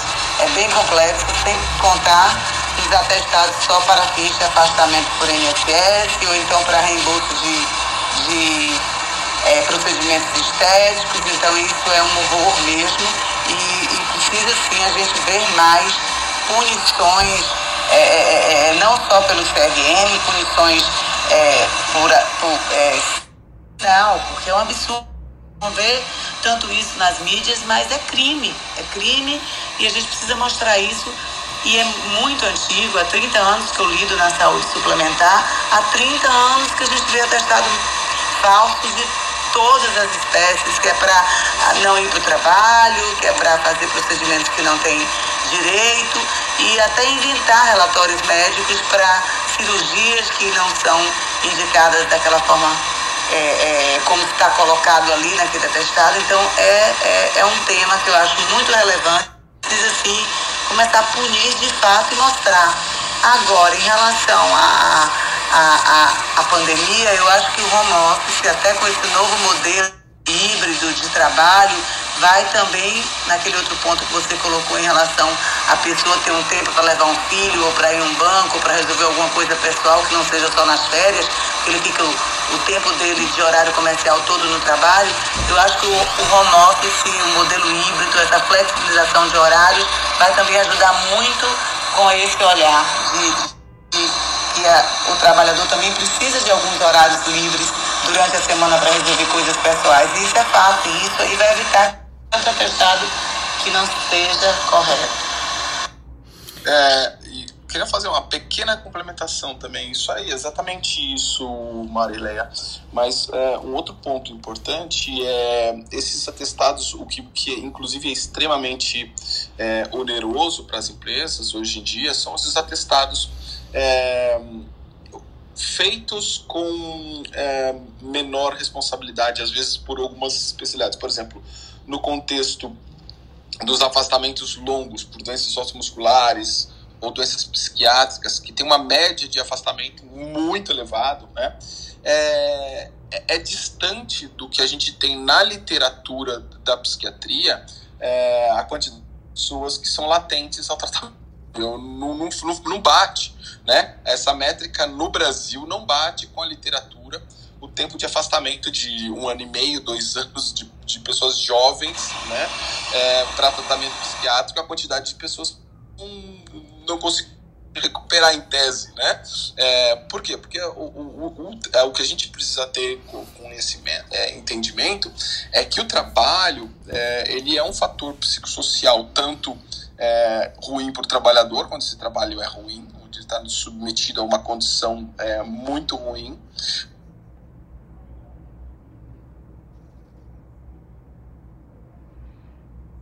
mais, né? Imagine então, agora com a pandemia e com o long covid, a saúde mental como a gente tem visto aí. Agora vai ser um, agora vai ficar todo mundo de atestado. É, o, o mas é, o, o, o que eu até queria entender, e eu acho que a gente pode trazer isso em outro momento, Alex, é, o quanto o, a associação, as discussões dentro da medicina do trabalho, dentro da sociedade científica, discussões de intervenção mesmo. Eu sei que o e-social muda bastante coisa. Eu acho que a gente Mas... pode. Oi? É, é, e o retorno precoce, nesses casos, ele é positivo. Aqui eu acho que eu tive uma, uma oscilação, mas eu, o que eu estava dizendo é que é, a gente precisa trazer esse tema com mais, mais clareza e mais abertura também. Ana, tem mais notícias? Eu te cortei. Não, gente, era isso mesmo. Já foi a última. É, só... Essa da médica que gerou tudo a, isso. A gente esgotou as notícias da Ana, cara. Consegui falar tudo hoje, Eba. o... chefe, chefe. Só, só, só complementando aqui, o Daniel mandou um aviãozinho dizendo que em alguns casos aí no Covid já não está sendo emitido, eles não, algumas empresas já não estão precisando de atestado para essa liberação dos 7 a 10 dias. Eu não sei como que isso está sendo visto, mas é, é que ele mandou um Cara, aviãozinho. eu acho pra isso às vezes também, de tantos que eu vejo.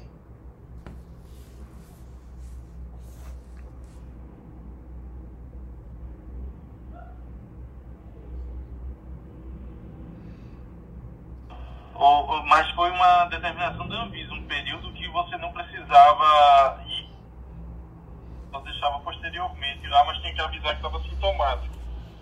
Mas aí era na época também que não tinha teste suficiente para todo mundo, né? Agora tem mais teste, talvez tenha mudado isso.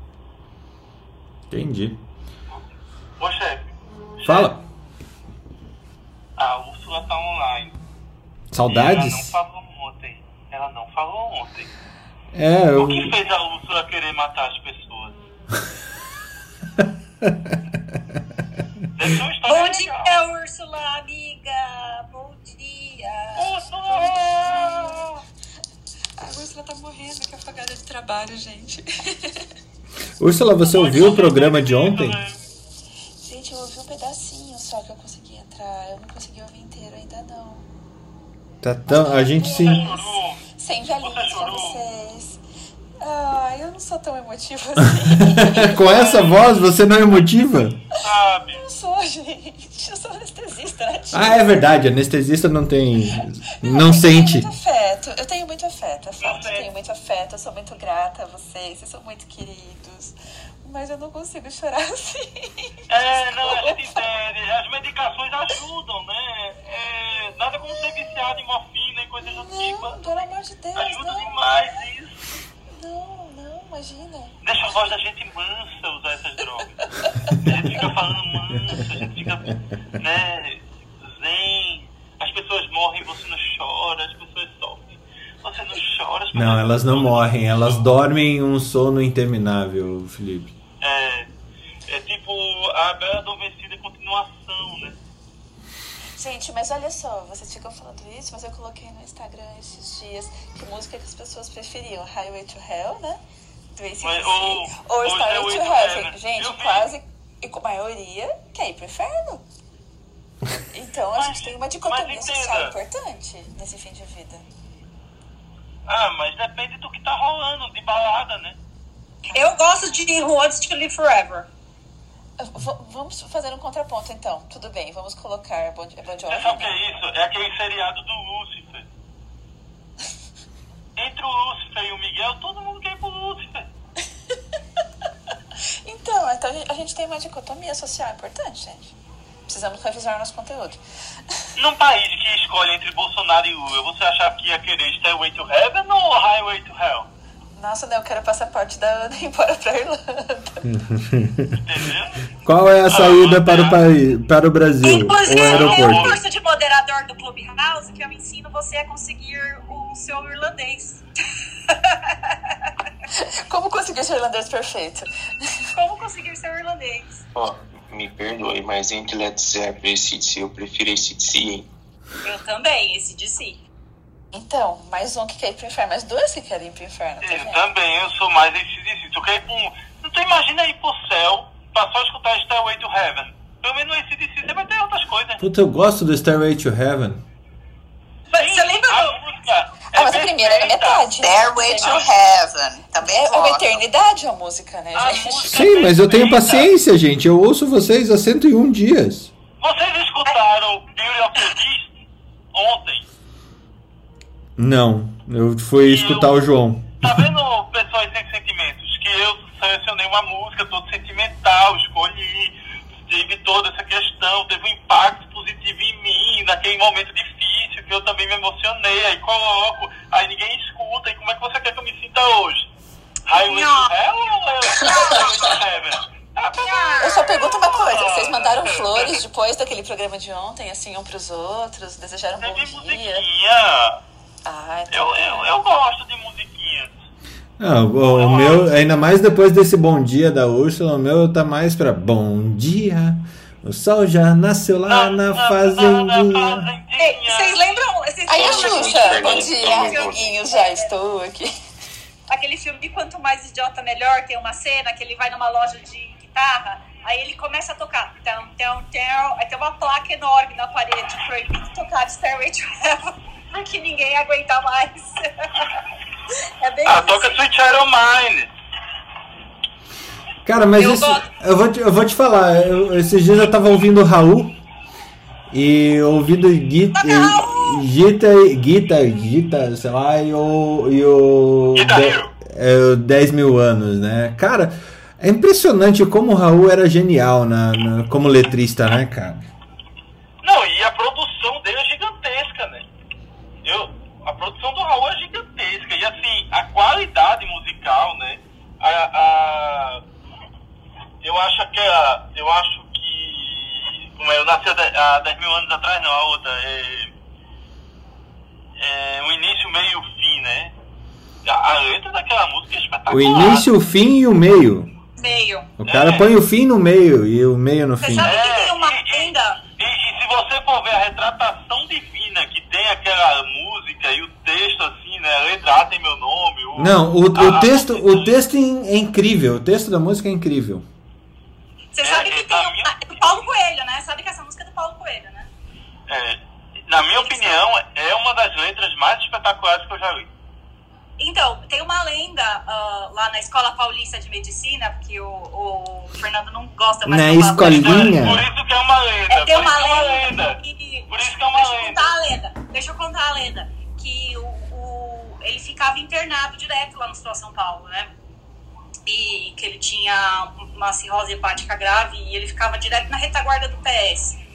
E reza a lenda que ele morreu lá na retaguarda do PS. Ele não morreu na retaguarda do PS.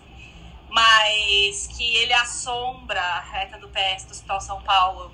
E que se você ouvir uns barulhos estranhos tal, é o Raul Seixas lá voltando. com a- Sim, eu, eu ouvi isso na residência. Então, Você ouviu o Raul na residência, Úrsula? Veja bem. Aquela reta do PS é o lugar mais horroroso. Sinistro. Eles reformaram. Meio o lugar e mais fim, né? Felipe, Era deixa eu contar a história, porra. Era o lugar mais horroroso do universo. Então, é, olha, eu aquele vivia lá mesmo. Hoje é É, era UPA uma. UTI do PS a reta, né? Então, assim, acabava sendo assim, aquele local de pacientes graves, mas que às vezes não, a gente não conseguiu vaga em outras UTIs. Então, assim, era um lugar muito sinistro de paciente grave, né, Ana? É muito sinistro. É. Muito sinistro. Hoje é E aí, reza a lenda que ele que ele, ele, ele não morreu lá. Todo mundo fala, ah, ele morreu aqui, por isso que ele assombra. Ele não morreu lá, não, mas ele reza a lenda que ele assombra lá de madrugada. É, é aquela história. Ele não morreu lá, ele não estava lá, mas é a Escola Paulista de Medicina. Então tudo acontece lá, não é isso? Amigo, a inveja. Como é que o Chapolin Colorado falava, Thiago? A inveja mata e envenena? Veja, Inveja nunca é plena, mata a alma e envenena. Aí, ó. É. Falar isso pra você, essa frase famosa aí do Eu tô lá na escolinha também. Eu faço lá, eu me divirto no mestrado, doutorado. Doutor Arnaldo, tu diga, doutor Arnaldo, se o senhor estiver ouvindo esse áudio, estou morrendo de saudades do senhor. Melhor kit do país, como diz o Felipe. E aliás, alguém aí se candidatou pra vaga da Bireme ou não? Cara, é, não dá pra mim. Eu não, não dá. Não dá pra mim. 90 mil É, dinheiro dólares. é bom. 90 mil dólares ano? É pouco, mas ajuda, né? Nossa, nossa. Não dá pra mim. Minha nossa. Eu ia fazer o que na BRM? É Eu bom ia pra ficar lendo o dormir, dia tá? Dormir todo. muito. Dormir muito. Cara, eu ia ficar lendo o dia todo artigo e recebendo 90 mil dólares por ano. Cara, por que eu não pensei nisso antes? Ficar lá lendo artigo. Vou ler esse artigo aqui. É, como é a história das gestantes é, com residentes que não tinham o que fazer e escrevi um artigo durante a residência. Cadê? Daqui da escola. ah, veneninha, Diagnóstico veneninha. de sexo fetal. Joga o veneninho na coleguinha, joga o veneninho na coleguinha. Gente, Procura aí. Diagnóstico de sexo fetal na 12 semana. Deixa Isso- eu tá escorrendo veneno na boca aqui.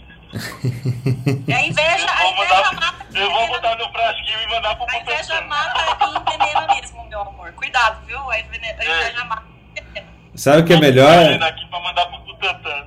Sabe, sabe o que é melhor? É as pessoas que acham que as pessoas têm inveja. É, eu, eu, eu, eu, eu, eu sinto que É, eu você... tô me de inveja aqui. Eu tô me retorcendo aqui de inveja. É, diz- diz a lenda que o pessoal se frustra em alguns lugares e muda de país.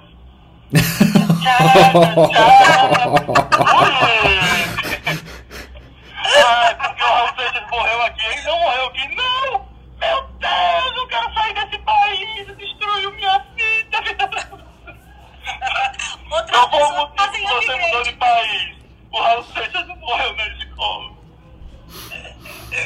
É, ele teria morrido na fábrica da Guinness, que é ali na esquina da, da casa da Ana, né? Cara, é, o bom é assim, o bom das lendas é isso. São lendas. Lógico, gente. Você acha que eu acredito em fantasma? Eu sou a pessoa mais cética do universo. Eu tenho raiva de Ah, horóscopo. eu, ah mas eu. Ah, eu acredito em horóscopo maia. Horóscopo Horóscopo chinês. Da Coronavac. Veja, o horóscopo, o horóscopo chinês tem mais de 5 mil anos. Tu acha que se eles estivessem errados, eles estavam aí? É, não, essa é uma ótima justificativa pra acreditar no horóscopo chinês. Como assim você não acredita, Ana Paula Panigassi? É, vo- é, você quer acreditar. Eu quero, eu queria acreditar. Eu quero acreditar, é ótimo. Scully, oh Scully, I want to believe. I want to believe. A Scully, a Scully cara, ela, ela é o meu modelo de vida, meu. Coitada, a moça era médica. Ela arrumou o inglês dela, né? Médica, ela é inglesa. Médica, Então. inteligentíssima e... ah, não, eu tô falando da personagem, não da, da atriz, tá? A, a, a Scully era médica, inteligentíssima, super jovem. Botaram ela pra ficar de babá de um infeliz que acreditava em ET. E aí. E no final das contas, quem acredita em ET é ela. Aí tinha que ficar lá de babá daquele infeliz que acreditava em ET. Então a Scully é minha heroína, que a paciência dela, olha, de Jó, viu? Mas no fim, Demorou seis anos pra ela ver um ET, né? mas no fim o babaca tava certo. Veja só. Ele não, É. ele não Moral da história. É, as mulheres demoram seis anos pra entender um homem que está certo. Você pode interpretar dessa maneira também, né? Pode. individual, né? Pegue seu banquinho e interprete sozinho. O cara precisou ser sequestrado por alienígenas pra eu acreditar, né? Gente, eu vou ter que fechar esse programa que a gente já voou. Foi pra alienígena de novo. Arquivo X! Arquivo X, Arquivo X, tô assistindo de novo. E a família dinossauro. Cara, a família Cara, dinossauro. eu o melhor adoro já foi. Eu- A família dinossauro. Os dois Eu seriados. assisti todos os episódios de Arquivo X. Todos. Eu, eu também, mas eu não lembro, então eu tô assistindo de novo. E puta, tá Eu tenho, eu tenho os DVDs aqui em casa. Vê que coisa cringe. Ah, que cringe! DVD, que cringe! Eu nem Eu tenho tenho os aparelho. DVD aqui em casa. Assisti tudo. Eu não tenho nem aparelho pra tocar os DVD. Eu também não. Ô, ô seus cringe. Ô seus cringe. É, vamos, vamos voltar à terra aqui. a ideia. Querendo ou não, a gente cumpriu o objetivo do título do Troca de Plantão 101, que era aprender. Porra! Cumpriu o título, né? A última vez que isso aconteceu foi quando? Nunca. Era- Nunca que a gente fez o título. A gente combina, vai e não faz nada do título. No final, o que, é que a gente aprendeu? A gente aprendeu, desaprendeu e reaprendeu sobre espíritos e alienígenas. E escolinha. o legal é, todo a dia. lenda da escolinha dos espíritos, né? Vocês Porque acabaram moral da com história, o que eu aprendi hoje, que a Unifesp é uma casa espírita. De espíritos errantes que não morreram lá. Porra. Vocês acabaram com o meu dia, cara. A gente é endêmico de tuberculose. Que eu já tenho dois exames aqui que eu já separei pra ligarem pro paciente já. Minha vida não vai ser a mesma. mais, Pergunta se cara. é CMV. Ó, o senhor tossiu, espirrou, como é que tá a anemia? Tá bem? Acabou, acabou minha vida. A culpa foi da enfermeira aqui do A hospital. culpa foi da já chegou me dando a notícia. Pede pra tomar uma cerveja. Se começar a vomitar, é CMV, porque a hepatite vai vir com a peste. Que horror! Credo, isso não é conselho médico, não, gente. Apaga. Você já assistiu House? Sim. Então, o novo é interessante, porque dar o diagnóstico. e é da castanha do Brasil, que não chama castanha do Brasil, esse episódio é bom também. É, esse episódio é bom, que é a intoxicação por selênio. Não, you said shellnut. It's not shellnut. It's castanha do Pará. Castanha do Pará. Has selenium. Episódio da quarta temporada, eu me lembro. É, eu também lembro. Nossa, gente. Olha, depois de fazer a revisão do Messias, que a enfermeira provocou e desencadeou o, o, o, o Felipe a, a gastar o, a fosforilar que nem infecto gosta de fosforilar. É, trazer o Jung, trazer a Adriana. Adriana, desculpa, esse bando de louco é de vez em quando eles desandam mesmo, tá? O bom é que de manhã eu não tomei o remédio, então. Tô super animada de participar, apesar de ter entrado no capítulo 101. Sei que o sensacional eu não ouvi ainda, mas eu queria agradecer. Tô aqui já. Tô indo pra barra, só ouvindo aqui, me divertindo e tinha muita coisa para falar, mas falar e dirigir é meio difícil. Cara, ir pra barra realmente é um ato de heroísmo, né? Dá pra ir vendo episódio, dá pra rever o episódio de ontem, dá pra pensar já no de amanhã, né? É, com certeza. Muito bom. Gente, é, eu acho que a gente vai ter que achar. A, a, gente vai ter que achar títulos que a gente possa cumprir, Felipe. Então todo dia. Vamos fazer amanhã, eu quero acreditar. Aí a gente conta histórias da, da Unifesp. Aí quem acredita, quem quiser acredita. tá certo, tá aí, um, tá aí um bom tema. Amanhã, episódio I 102, I Want to Believe. Deixa eu... vai ser Full Fighters. Eu queria falar, só que eu não consegui, é que o Raul Seixas está tocando lá com Jim Morrison e Elvis Presley. Vocês aqui não sabem. O Elvis Presley a gente não sabe, mas o Jim Morrison com certeza. Mas não, mas daí assim. Com certeza levado pelos alienígenas. O Elvis eu certeza não. E o Fred Mercury também tá lá. Mas a pergunta é, você tem que, quando você morre, você tem que fazer uma, uma escolha. Se você vai escutar primeiro Stairway to Heaven, se você vai escutar Stairway to Heaven ou Highway to Hell. Qual dos duas você tem que escutar para ouvir esses caras? Vocês acham que o Fred Mercury tá no céu ou tá no inferno? Tá no meio do caminho. Fala mal do Fred Mercury, fala mal do Fred Mercury, eu vou aí te buscar. Ah, mas realmente o Fred Mercury pulsando durante a vida, é, não, não, fez nada. Não tô dizendo nada não, mas assim, eu, é, entre Deus e o diabo, é, imagina os dois brigando pelo, pelo Fred Mercury, né? Ai meu Deus do céu. Gente, eu vou acabar esse negócio. Até amanhã e. O, o Evangelho segundo Jesus Cristo. I want to believe. Tchau pra vocês. Academia Médica. Bem-vindo à revolução do conhecimento em saúde.